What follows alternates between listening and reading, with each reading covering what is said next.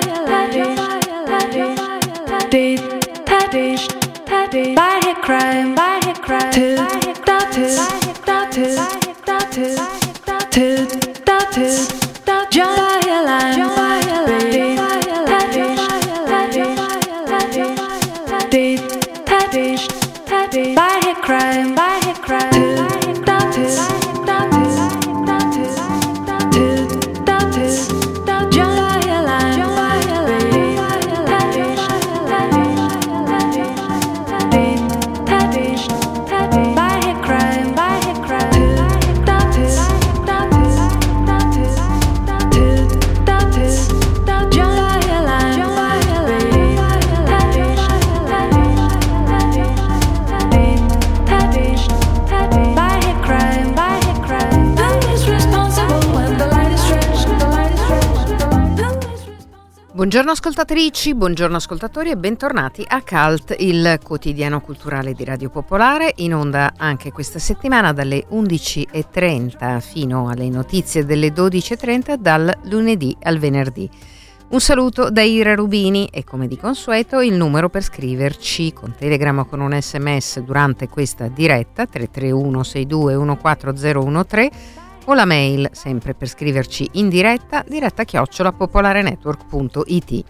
Scriveteci anche a cult chiocciola radiopopolare.it oppure sulla pagina Facebook Cult Radio Popolare. Saremo in podcast sul sito, sull'app di Radio Popolare al termine di questa puntata con gli argomenti di cui vi abbiamo parlato. Oggi è lunedì, parliamo di musica classica, come di consueto con il maestro Giuseppe Califano. Vi presentiamo nella seconda parte un report di WeWorld che si chiama Mai più invisibili, lo facciamo con una delle responsabili. Alle 11.45 invece, in questa prima parte, l'intervista di Barbara Sorre... sì, l'intervista, scusatemi, di Tiziana Ricci a James Bradburn, che come forse molti di voi già sanno, è il direttore della Pinacoteca di Brera e della Braidense. Si parla eh, di un nuovo tipo di didascalie che sono state create per la Pinacoteca, ma è anche l'occasione per parlare di altri argomenti importanti come Palazzo Citterio, la tela dedicata all'anarchico Pinelli, eccetera. Invece il nostro primo argomento è sì, questa volta un'intervista di Barbara Sorrentini a proposito di un libro che però è anche una guida e che è anche un gioco. Fra le guglie dentro i cortili, edizioni Mondadori, Angelo Mazzone, ce ne parla appunto Barbara Sorrentini in questa sua intervista che apre la settimana di Calta. Ascoltiamo. Dentro i cortili è il titolo di un libro, forse meglio dire di una guida, di Angelo Mazzone che è con noi al telefono. Intanto saluto, buongiorno Angelo. Ciao a benvenuto. tutti, ciao Barbara. Ciao. Allora, intanto forse è bene dire che tu eh, già da tempo hai un blog, una pagina Instagram, insomma tutto ciò che si può trovare sui social su Milano Segreta e quindi Esatto. di- già si può Esatto. scoprire un po' lo spirito di questo libro. Però questo libro è una sorta di rompicapo perché è sì una mappa eh, di Milano, però è giocata in modo divertente, è molto divertente. Esatto, perché allora l'idea voleva essere proprio quella di ripercorrere un po' lo spirito con cui è nata Milano Segreta, nel senso che non vuole essere una guida, non voglio dire la parola noiosa, ma la dico, perché spesso le guide mi rendo conto sono abbastanza nozionistiche e tendono magari ad avere un linguaggio più di nicchia, invece Milano Segreta vuole essere una guida nata per tutti e creata per tutti, anche chi magari non ha molta dimestichezza con, con l'arte, la storia e quant'altro. Quindi libro vuole ripercorrere proprio questa, questo filone per eh, essere un po' alla portata di tutti, infatti anche poi i quiz all'interno, i giochi vogliono essere una sorta di, diciamo anche caccia al tesoro, anche per memorizzare molti luoghi, molti personaggi, molte storie. Ecco. Vuole essere un libro spensierato, ecco, non la classica guida noiosa. Ma infatti la cosa anche divertente che poi ti ho detto prima fuori onda è che anche chi conosce bene Milano trova delle cose nuove perché intanto rispondere rispondere Sì. ai quiz che tu poni non è facilissimo per niente, cioè pur vivendo qui si, si sbagliano. E poi è divertente Sì. riscoprirla attraverso mappe, passaggi. Allora, la cosa però Esatto. anche divertente, perché poi tu la racconti ovviamente nel tuo libro, è che tu non sei milanese. Assolutamente no, io sono, mm, sono della, della Puglia, sono nato in Puglia, cresciuto fino all'età di 18 anni nella provincia di Bari e diciamo che dopo vari pellegrinaggi come un'anima inquieta alla ricerca della città che mi avrebbe fatto sentire suo sia in Italia che all'estero, eh, Milano poi è giunta per puro caso più di dieci anni fa tramite insomma vabbè, amicizie che si erano trasferite qui, quindi Milano non era neanche nei miei, nei miei progetti, è stato tutto per caso e l'inizio non è stato proprio facile, nel senso che comunque non è stato, non è stato amore a prima vista. Eh, Milano lo sappiamo è una città io dico sempre come un grumo di lava sterile, non, non è una città per tutti perché è molto difficile, un po' come vivere in una giungla, sa essere bella ma sa essere anche molto spietata sotto molti punti di vista. Assolutamente sì, sono un trapiantato, un terrone trapiantato. e tu però te la sei anche studiata bene perché fare una guida così, come dicevo, per cui Sì. ci si perde anche da milanesi, significa che comunque hai fatto un lavoro anche proprio di, eh, di Sì, studio assolutamente. Urbanistico importante. Assolutamente, considera che allora noi, eh, allora Milano Segreta è nata nel 2015 come blog appunto sulla- su Facebook ed era mm, essenzialmente un- una paginetta, un blog da condividere con gli amici semplicemente eh, per passione, insomma andavo in giro a fotografare posti meno noti, li pubblicavo e poi da lì è, è nato tutto il seguito perché la gente si è appassionata a questo modo di vedere in maniera diversa la città di Milano e quindi poi ho avuto questo exploit. Da quell'exploit sono stato poi contattato da degli storici dell'arte eh, milanesissimi, delle guide professioniste e abbiamo iniziato poi a, a- a creare questi percorsi, chiamiamoli un po' di nicchia per milanesi e non, nel senso che sono percorsi che tendono a eh, uscire un po' fuori dai classici percorsi turistici che possono essere Duomo, Castello, eh, eccetera, eccetera. Quindi sì, assolutamente, ormai dal 2015 che posso dire di conoscere ogni pietra di Milano, anche perché poi a furia di ripeterli continuamente memorizzi insomma il tutto. Giustamente dicevi una Milano un po' appunto inedita, infatti beh, c'è una parte, vabbè, a parte la parte monumentale di alcune chiese, della biblioteca ambrosiana, di Sì. Villa Simonetta, c'è anche una parte molto culturale, una parte che dedichi ad Alda Merini, una parte anche Sì, un po' dedicata al cinema, per cui appunto c'è anche una selezione dei luoghi. Vuoi farci un Sì. esempio di qualcosa, ma anche di come è nato un, un dico quiz, ma per intendere rompicapo, insomma, una di queste cose che sono disegnate in questo libro, per cui è più difficile da raccontare. sì, ma guarda, adesso così su due piedi mi viene in mente la statua in Piazza Missori eh, con il cavallo eh, cavalcato da Missori che spesso ripercorriamo nel senso che ci passiamo davanti ma non ci soffermiamo poi esattamente a vedere com'è quel cavallo, come è stato raffigurato quel cavallo, che è un cavallo in posizione un po' come posso dire, ecco non vorrei rivelare il... No, no, infatti. non l'ho ancora letto, però mh, ecco magari dando l'attenzione a quei minimi particolari che spesso diamo per scontati ma che poi non lo sono, eh, cercando di guardare, osservare bene un determinato mon- monumento o un determinato palazzo. No, ma infatti tutto il resto lo si può scoprire all'interno di Sotto le guglie dentro i cortili di Angelo Mazzone e di Toda Mondadori. L'ultima domanda però te la faccio, qual è il tuo luogo più segreto di. Milano? Lo so, non si potrà svelare, svelalo con un quiz. No, te lo dico, tanto ormai l'ho detto ovunque, la Certosa.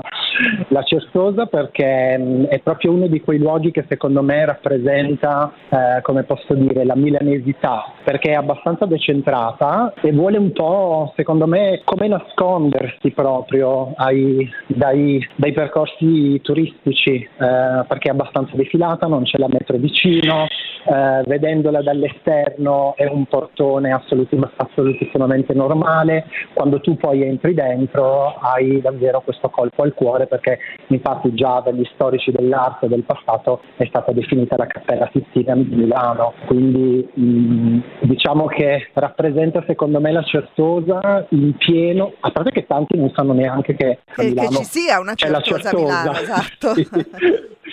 quindi eh, vuole essere un po' vuole rappresentare appunto la, la, milanesità di una città che non ama farsi eh, non ama mettersi in mostra come magari può essere Roma, Firenze o Venezia, che sono città dove ovunque ti giri la bellezza è preponderante. Milano invece è molto più particolare in questo perché ama farsi cercare. Io dico sempre che eh, le altre città sono un po' come, permettimi il termine, delle prostitute, perché si mostrano un po' ovunque, a chiunque. Invece Milano è un po' come una signora da salotto, la devi, la devi Quel vedo non vedo. Esatto, esatto, devi essere curioso e solo così poi potrai scoprire appunto le, le sue bellezze. Grazie Angelo Mazzone, sotto le guglie dentro i cortili, edito da Mondadori e poi sui social lo trovate su Milano Segreta. Ciao! Assolutamente, ciao Barbara.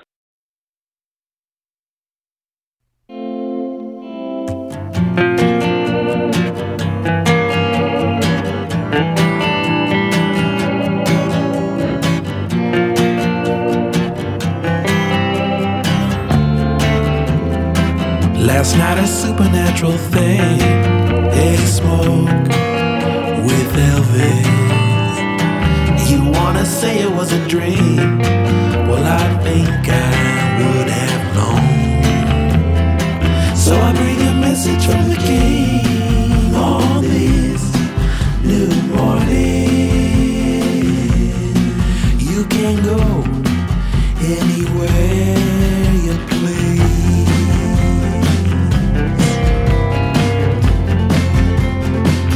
Outside the smoking car I met a man stepping off a platform. My pathway's lost, I say, where say you I should go? He said, go anywhere you please, looking up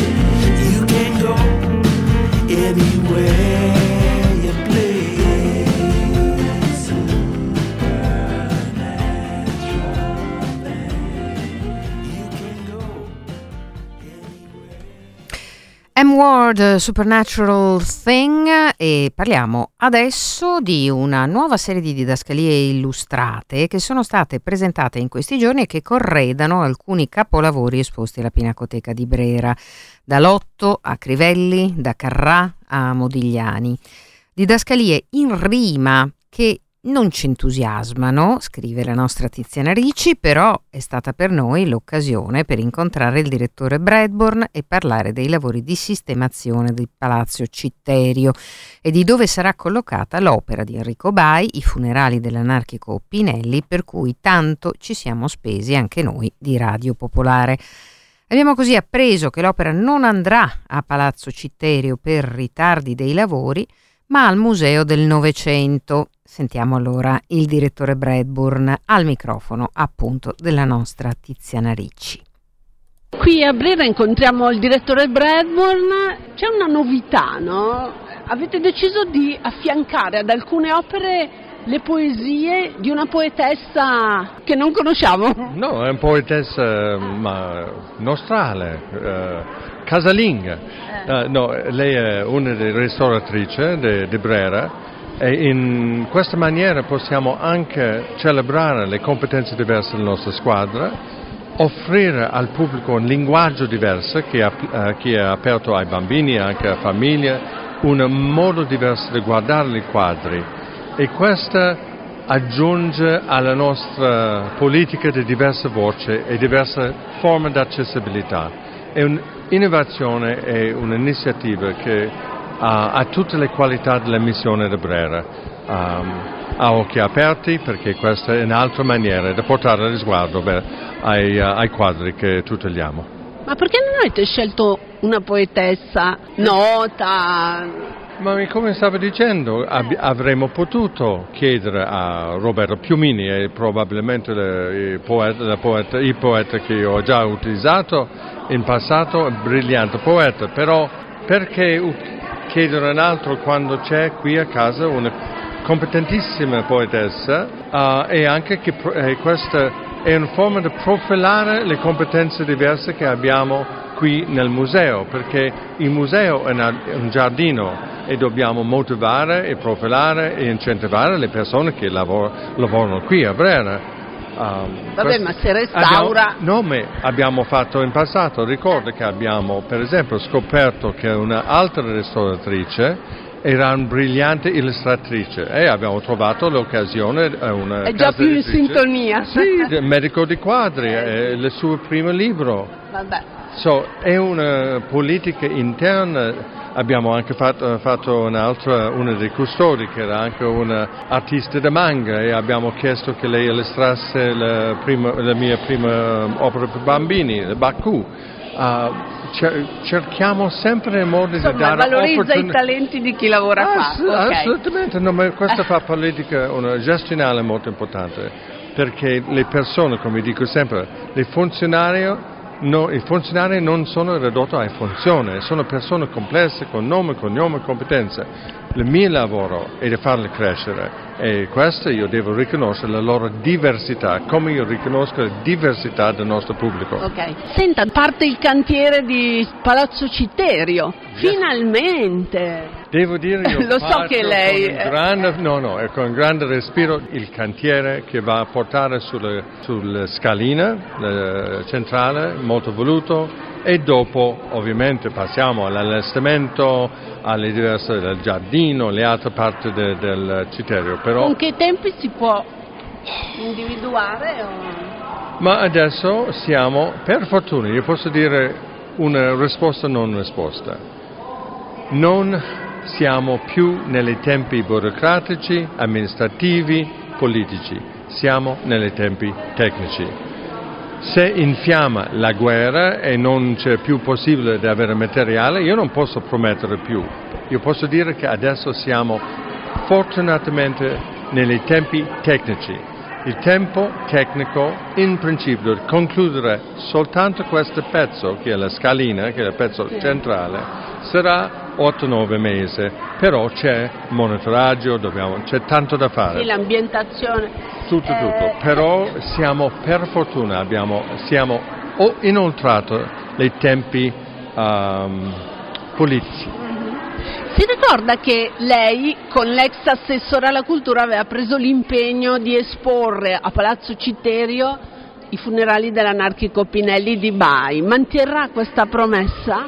No, Uh, perché uh, io devo dire io piango due conseguenza dei ritardi che abbiamo subito a causa della politica dell'amministrazione e Covid, che sono stati ritardi gravi. Abbiamo perso, perso uh, le, la moto dell'Anaco che va, che, va, che va al Museo Novecento perché non abbiamo potuto promettere a Palazzo Citerio e abbiamo perso almeno per cinque anni la collezione Mattioli. Queste sono decisioni prese. Sì, la Mattioli lo sapevo, ma No, Bai no. non sapevo. Purtroppo. Però io devo dire, eh, la settimana scorsa io ho chiesto al sindaco se lui fosse aperto a di fare di- per un prestito, cioè di prendere da loro e rimettere a, a Citerio. E questo è per il mio successore. Io ho concepito il riallestimento con il BAI come l'ultimo pezzo, quindi per me è con grande rammarico che io vedo che non avremo adesso. Io spero che il nuovo direttore o direttrice abbia la forza di riprendere e mettere a Palazzo Citerio. Accidenti, una notizia preoccupante. Eh, noi speriamo insomma che le traversie di questa tela, che come avete sentito va al Museo del Novecento e non a Palazzo Citterio per i ritardi dei lavori, ehm, eh, insomma ci siano poi delle possibilità, come diceva il direttore Bradburn, al microfono di Tiziana Ricci, avete sentito, ha parlato di tante cose importanti e questa notizia un po' eh, ci rattrista, Mm, però appunto ne sono sicura che Tiziana sorveglierà i destini eh, della tela e finalmente si sappia dove potrà stare definitivamente.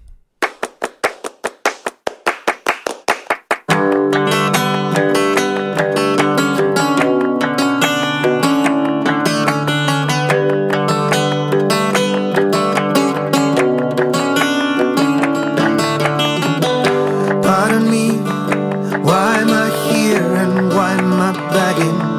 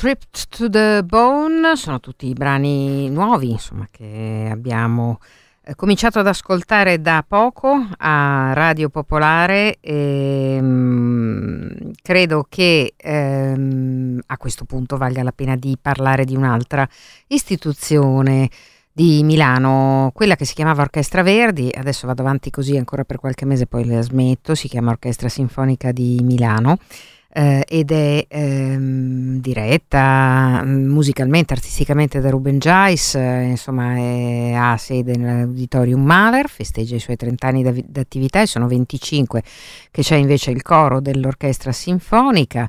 Ehm, c'è stata una presentazione qualche giorno fa di tutte le iniziative legate a questi importanti anniversari, sentiamo appunto Ruben Giais con la loro presenza. Due anniversari fondamentali, 30 anni della nostra orchestra che nasce nella Sala Verdi del Conservatorio di Milano il 13 novembre del 93 e i 25 anni del nostro coro sinfonico che nasce per volontà del nostro allora direttore musicale Riccardo Sciai e del grandissimo Romano Gandolfi che è riuscito in un miracolo. Un'istituzione come la nostra aveva bisogno di avere un coro e per la prima volta in Italia, come tante volte la nostra fondazione siamo stati in qualche modo antesignani, abbiamo portato un coro di amatori, come li chiamava il maestro Gandolfi, di amateur, che hanno studiato canto ma che nella vita fanno altro e che insieme sotto la guida di un grandissimo maestro come era stato Romano Gandolfi e poi con i suoi successori hanno dato la possibilità alla nostra fondazione di arricchire il nostro repertorio non solo di musica sinfonica ma anche di musica corale sinfonica. Gli spunti che ci sono stati dati dagli assessori, dal sindaco e dal presidente della regione sono tutti presenti nella proposta che noi vi vogliamo offrire per la stagione 23-24, perché è una stagione non vogliamo usare il termine inclusivo ma espansivo, sempre di più vogliamo coinvolgere il pubblico, il pubblico giovane, farlo diventare parte delle nostre attività da una parte e dall'altra muoverci sul territorio, quello di Milano ovviamente che è la nostra casa, ma in tutta la regione. Ecco allora che avremo concerti a Lecco, a Como, a Pavia, lavoriamo, collaboriamo con le istituzioni quali l'Aslico di Como e tante altre istituzioni regionali, perché noi sentiamo che il nostro rapporto con il territorio della città e della regione è davvero uno dei nostri core business, permettetemi questo uh, utilizzo del termine inglese. È fondamentale per noi interagire sul territorio, i nostri concerti negli ospedali, i nostri concerti nelle carceri, nelle periferie. Anche solo qualche giorno fa abbiamo celebrato uh, il comune di Rozzano con un concerto in, insieme alla banda locale. Arriviamo alle, alle, attività che poi potete tutti leggere sul nostro libretto, sorvolerò eh, sulle grandi stagioni. Abbiamo ovviamente la stagione sinfonica, sono 28 appuntamenti come sempre, eh, declinati il venerdì e la domenica, in alcuni casi anche il giovedì, dove la eh, nostra orchestra e il nostro coro sono i protagonisti, i direttori sono dal nostro direttore residente, il maestro Boreico, giovani direttori come Alondra della Parra e Jaume Antonia, eh, grandi ospiti, per la prima volta avremo eh, con noi eh, due direttori eh, europei, un inglese, il maestro Cox, e il maestro Dendivel, invece un belga, che stanno già esplodendo nelle loro carriere internazionali, avremo due debutti di giovani direttori italiani, tra cui il maestro Lombardi e il maestro Quattrini, anche loro con eh, avviate carriere internazionali, e poi le presenze costanti della nostra stagione, quale appunto il maestro Flore, il maestro Cecnavorian e tanti altri nomi. La collaborazione sul territorio nasce con quella delle istituzioni e in primis il Teatro alla Scala che come sempre con generosità ci accoglie per l'apertura al 10 di settembre della nostra stagione. Un concerto che è in qualche modo eh, prodromico del festival che inizierà poi il 25 di ottobre, cioè eh, il concerto in Scala vede l'esecuzione del Das Lied von der Erde, uno dei massimi capolavori lideristici della produzione del compositore boemo insieme alla quinta di Beethoven, quindi davvero un programma eh, eccezionale per l'apertura di questa trentesima stagione. E poi gli appuntamenti si susseguono subito dopo con la fine di settembre nel nostro auditorium con grandi solisti, avremo in apertura un giovanissimo talento del violino, eh, Giuseppe Gibboni che eseguirà il concerto di Tchaikovsky, Gibboni ha già vinto tantissimi premi nazionali e internazionali, davvero il talento italiano del violino che sta esplodendo in tutto il mondo. E allora così Ruben Jazz proprio, sono proprio alcuni accenni, ma ci importava far sapere che c'era anche questo importante festival Mahler nella stagione del trentennale dell'Orchestra Sinfonica di Milano e nel venticinquennale eh, del coro dell'Orchestra Sinfonica di Milano. Eh, ve ne parleremo ovviamente man mano che si presentano le date, eh, spesso parliamo insomma di quello che succede eh, alla Verdi. Noi eh, abbiamo la pubblicità, torniamo subito dopo con la seconda parte di Cult.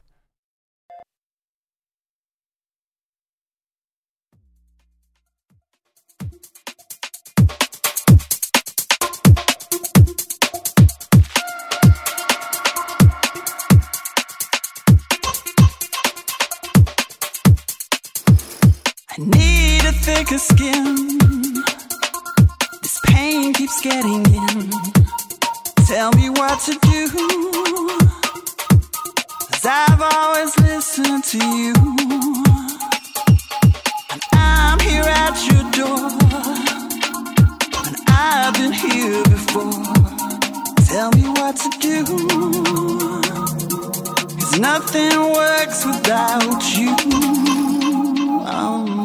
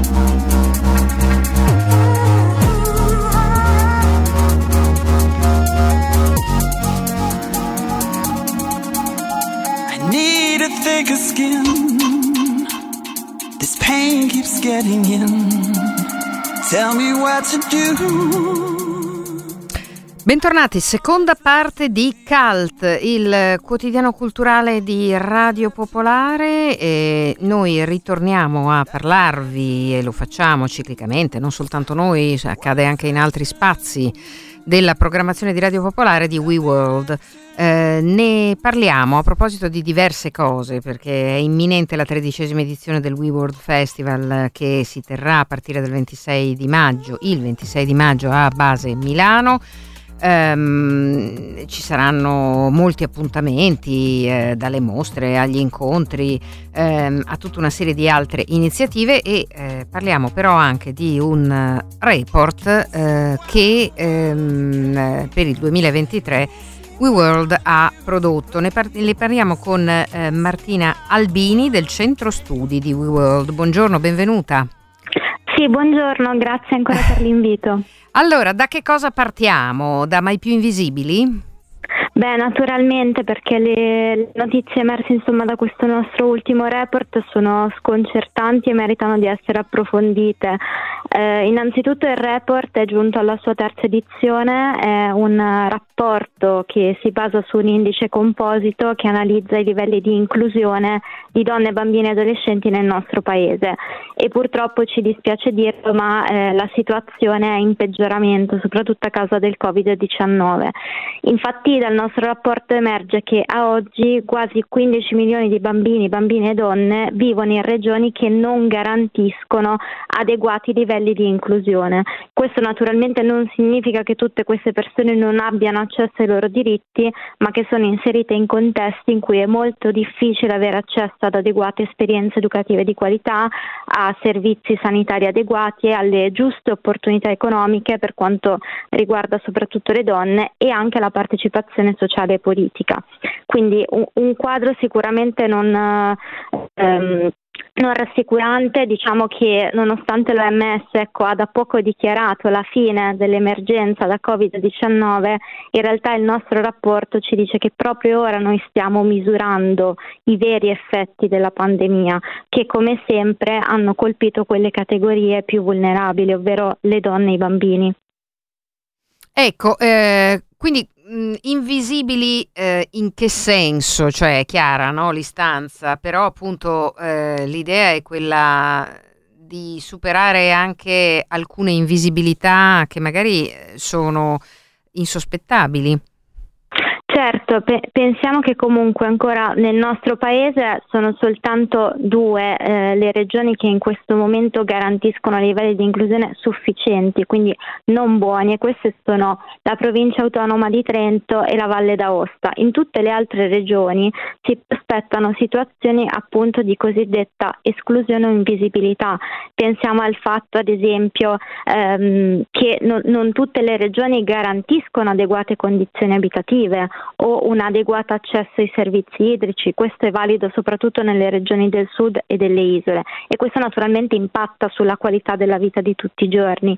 Pensiamo poi al caso eh, dell'abbandono scolastico. Noi abbiamo regioni che raggiungono punte del 18% di abbandono scolastico o pensiamo ad esempio alla qualità della conciliazione vita-lavoro. Faccio l'esempio della regione insomma eh, peggiore purtroppo in questo momento, ovvero la Campania.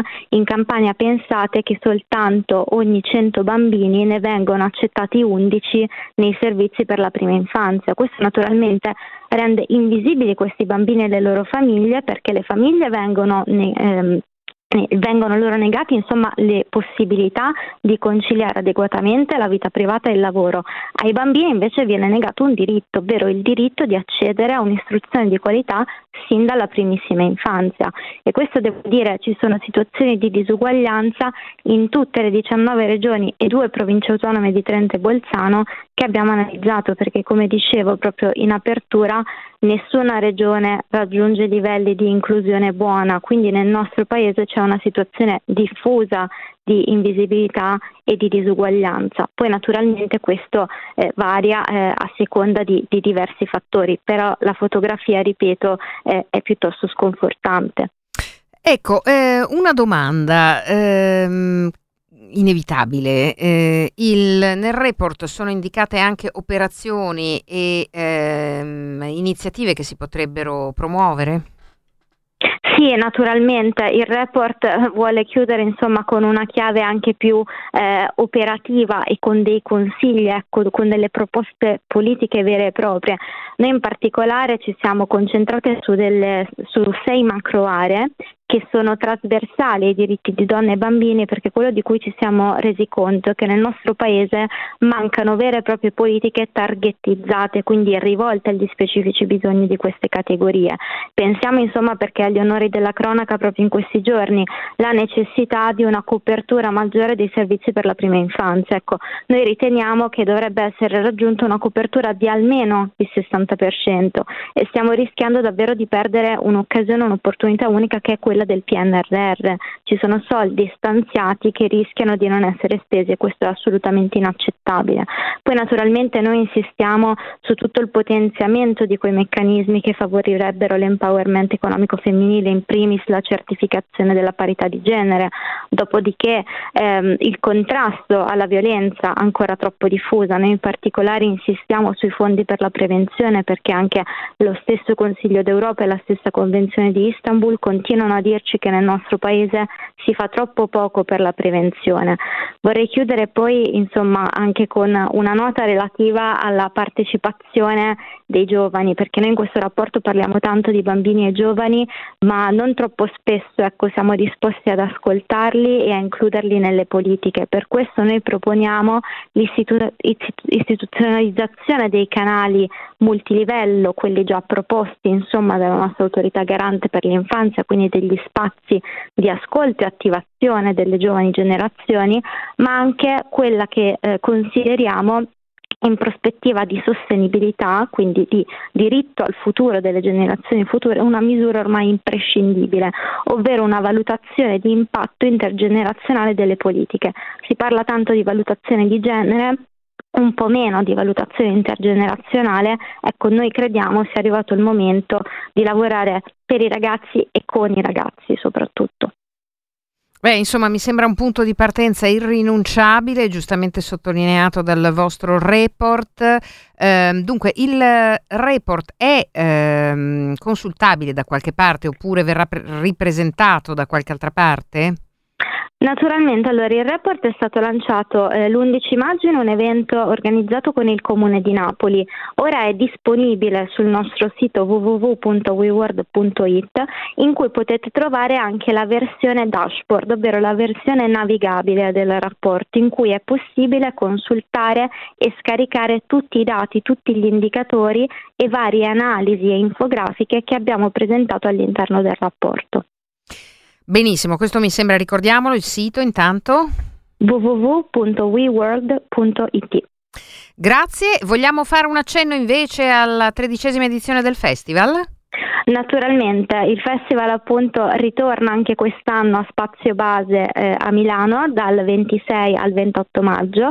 Inauguriamo quindi il 26 sera con l'apertura delle due mostre fotografiche principali che presenteremo, però vi è tutta una serie di appuntamenti, un calendario ecco molto fitto di talk, performance, film presentati in anteprima. Eh, naturalmente ci sarà modo anche di riprendere i risultati di questa edizione del Mai più invisibile all'interno del festival e ancora una volta per gli eventi che sono assolutamente a partecipazione gratuita ma su iscrizione vi invito a guardare il nostro sito www.weworld.it. Grazie davvero, ricorderemo l'inizio del festival quando comincerà ehm, a base Milano. Io appunto ringrazio e auguro buon lavoro a Martina Albini del centro studi di WeWorld. A risentirci, a presto. Grazie ancora a voi, a presto. A voi.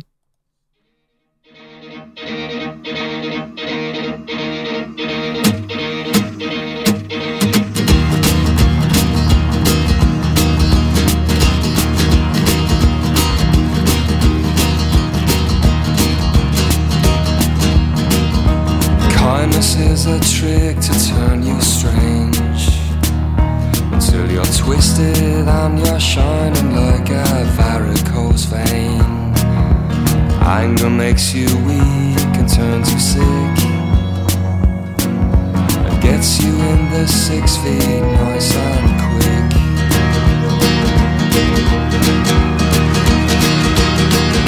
No fair, they can talk to me. I can live can live alone Happy, where I like to be I can live alone, alone, alone, alone. I fought for the right to be I can live alone, I can live alone.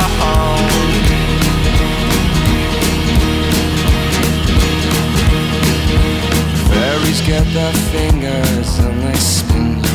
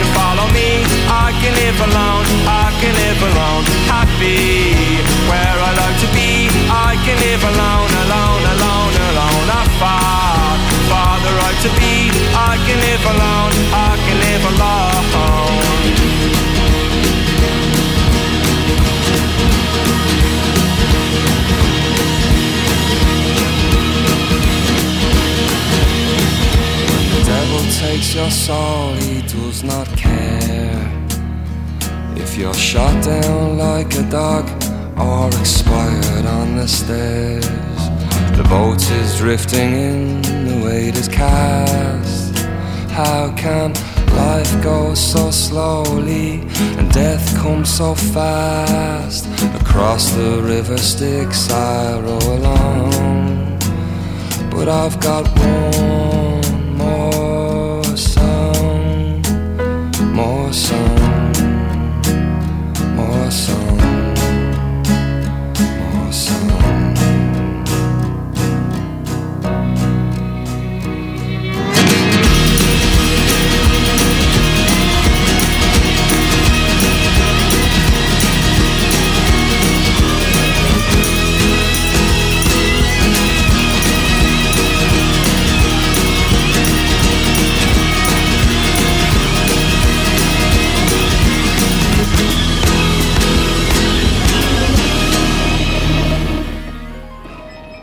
E questo era Brian Chatten con la sua Fairlies eh, che ci ha riportato in ambito eh, fortemente britannico con un testo tra l'altro molto graffiante sulla contemporaneità Mm, e mm, chiudiamo la nostra puntata del lunedì come facciamo quasi sempre con la rubrica dedicata alla musica classica e il maestro Giuseppe Califano. Sentiamo.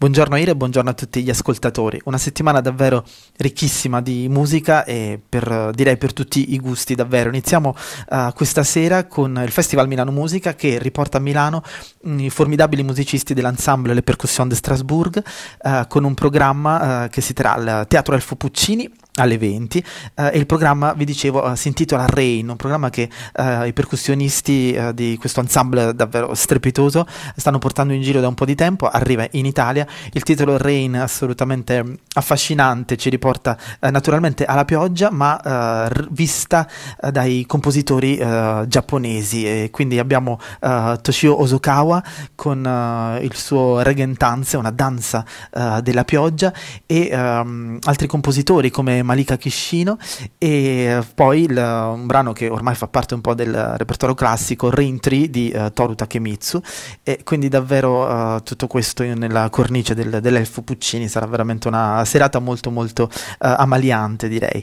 sempre all'insegna della musica di oggi, la musica contemporanea, l'appuntamento all'Auditorium San Fedele con Inner Space che si chiude con l'appuntamento di questa sera con due artisti, Thomas Ankersmith artista olandese, e uh, Felicia Atkinson, quindi l'appuntamento alle 21 all'Auditorium San Fedele che insomma in questi anni è diventata la casa dell'elettronica a Milano.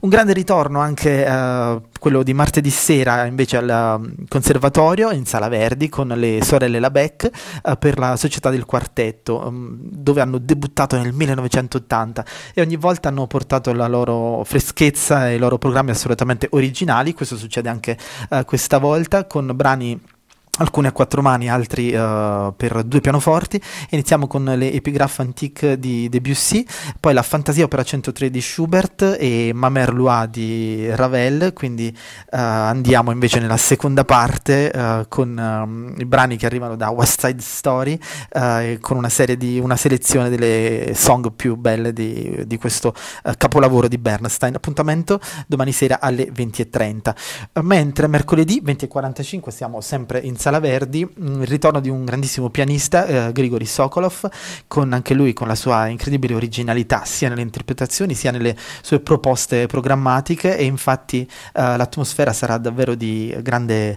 raccoglimento e di grande magia perché Sokolov ci propone un programma tutto giocato tra Parcel e Mozart, quindi davvero abbastanza inedito come, uh, come um, accoppiamento direi.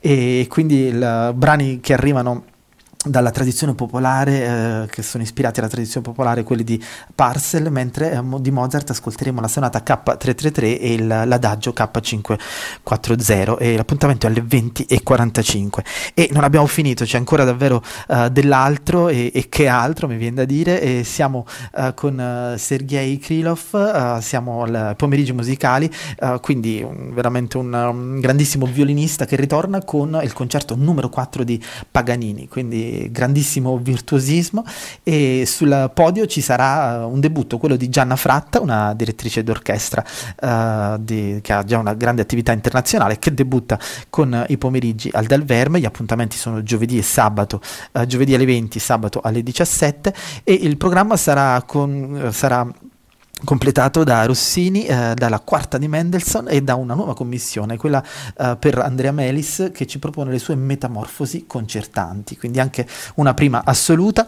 E non è una prima assoluta quella della Scala, ma è sempre eh, una rivelazione poter ascoltare la Sinfonia dei Mille di Gustav Mahler, la Sinfonia numero 8, eh, che sarà eh, alla Scala con Riccardo Chailly eh, alla, alla testa di, non solo della filarmonica, perché insomma la Sinfonia dei Mille, come dice il nome, veramente tantissimi musicisti eh, e quindi ci saranno i soli, il coro di voci bianche due cori misti. E quindi davvero c'è il coro della Scala ma c'è anche il coro del teatro eh, La Fenice di Venezia e il coro di voci bianche e veramente eh, una qualità altissima per un triplo appuntamento con la Sinfonia dei Mille giovedì, venerdì e sabato in Scala sempre alle 20 direi che bella settimana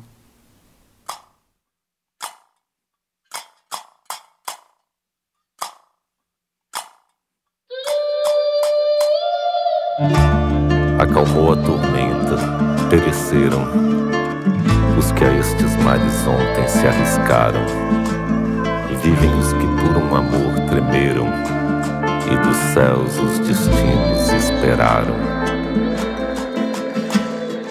Atravessamos o mar Egeu, um barco cheio de fariseus, como os cubanos, sírios, ciganos, como romanos, sem coliseu. Atravessamos pro outro lado, no Rio Vermelho, do Mar Sagrado, no Center Shopping, superlotados de retirantes, refugiados.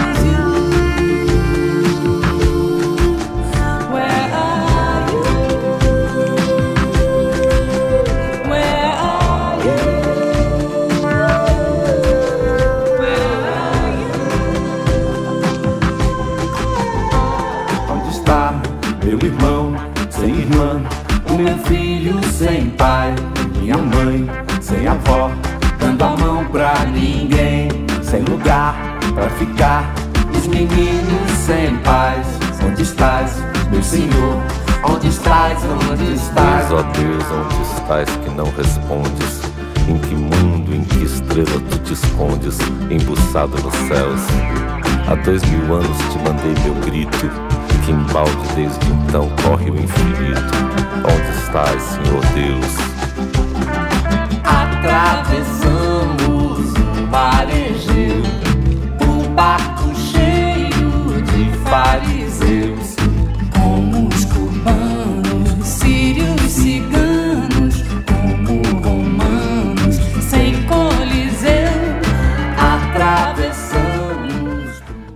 Ringraziando il maestro Giuseppe Califano per eh, la sua puntuale rubrica dedicata alla settimana di musica classica, noi vi segnaliamo che la Fondazione Arnoldo Alberto Mondadori presenta ehm, una mostra che è dedicata a Calvino, eh, di Calvino cade il centenario, Calvino qui e altrove, un percorso attraverso documenti e volumi conservati alla Fondazione Arnoldo Alberto Mondadori. Eh, la presentazione eh, e la mostra saranno al Laboratorio Formentini in via Formentini 10 a Milano da quest'oggi ehm, e in questa occasione alle 18.30 proprio quest'oggi perché la mostra resta aperta fino al 30 di giugno ci sarà un incontro con Luigi Belmonte, Cecilia Flegenheimer e Jack Smith eh, vi- dove si parlerà di come nasce un grande classico mondiale. E un'altra notizia che vi ricordiamo, anche se appunto eh, anche in altri spazi, eh, come spesso dico, eh, ve ne abbiamo parlato e ve ne parleremo. ehm, una delle attività eh, di Milano e Memoria, anzi Milano è Memoria, perdonatemi perché è ancora in corso e da poco è terminata in Viale Monza 101 la posa di un totem in memoria delle sei vittime del rogo del cinema Eros avvenuta il 14 maggio 1983 per mano del gruppo neonazista Ludwig. Eh, alla cerimonia ha partecipato l'assessore Lamberto Bertolè, Alessandra Coppola del Corriere della Sera che ha scritto un podcast sulla vicenda, Ferruccio De Bortoli, Mario Calabresi, Saverio Ferrari, il programma di Milano e Memoria naturalmente sul sito del comune di Milano, su Yes Milano trovate tutto, ehm, perché appunto gli appuntamenti sono diversi e in tante parti della città, ma insomma ne abbiamo già parlato varie volte per chi ci ascolta sempre, mm, il programma non è una novità, ma insomma i singoli appuntamenti vale la pena di segnalarli ove possibile. Siamo arrivati alla fine di eh, nostro, questa nostra puntata d'apertura della settimana di Calt, il quotidiano culturale di Radio Popolare. Fra poco le notizie delle 12.30. Vi ricordo che questa sera il suggeritore Night Live, la trasmissione settimanale di Radio Popolare dedicata allo spettacolo dal vivo, ritorna dall'Auditorium di Metro Stratos in diretta alle 21, ma in presenza a partire dalle 20.30 con il pubblico, cioè con voi. Sapete che possiamo eh, brindare insieme con Basilio Tiziana la Pebedda, la loro bedda storia che apre ogni puntata del suggeritore e poi con tanti ospiti. Ci sarà una giovane interprete con una voce magnetica, si chiama Valen. Poi ci saranno, ci saranno le compagnie rispettivamente della difficilissima storia della vita di Ciccio Speranza che eh, va in scena da domani all'Elfo Puccini di Milano e poi eh, la compagnia invece eh, dello spettacolo di Hanok Levin, eh, La puttana dell'Ohio, che va in scena, eh, e anzi è già in scena al Teatro Out of di Milano. Eh, questa sera vi aspettiamo dalle 20.30. Un eh, saluto da Ira Rubini eh, e naturalmente vi ricordiamo che ci potete scrivere a cult chiocciolaradiopopolare.it se volete segnalarci qualcosa, se volete chiedere delle informazioni potete anche scriverci sulla nostra pagina Facebook Cult Radio Popolare e naturalmente recuperarci, soprattutto se volete recuperare le rubriche come quella di eh, Giuseppe Califano, potete eh, riascoltarci in podcast eh, per tutti i dettagli sul sito o sull'app di Radio Popolare. Vi diamo appuntamento a domani sempre alle 11.30 se vorrete, un saluto da Ira Rubini e grazie per essere stati con noi.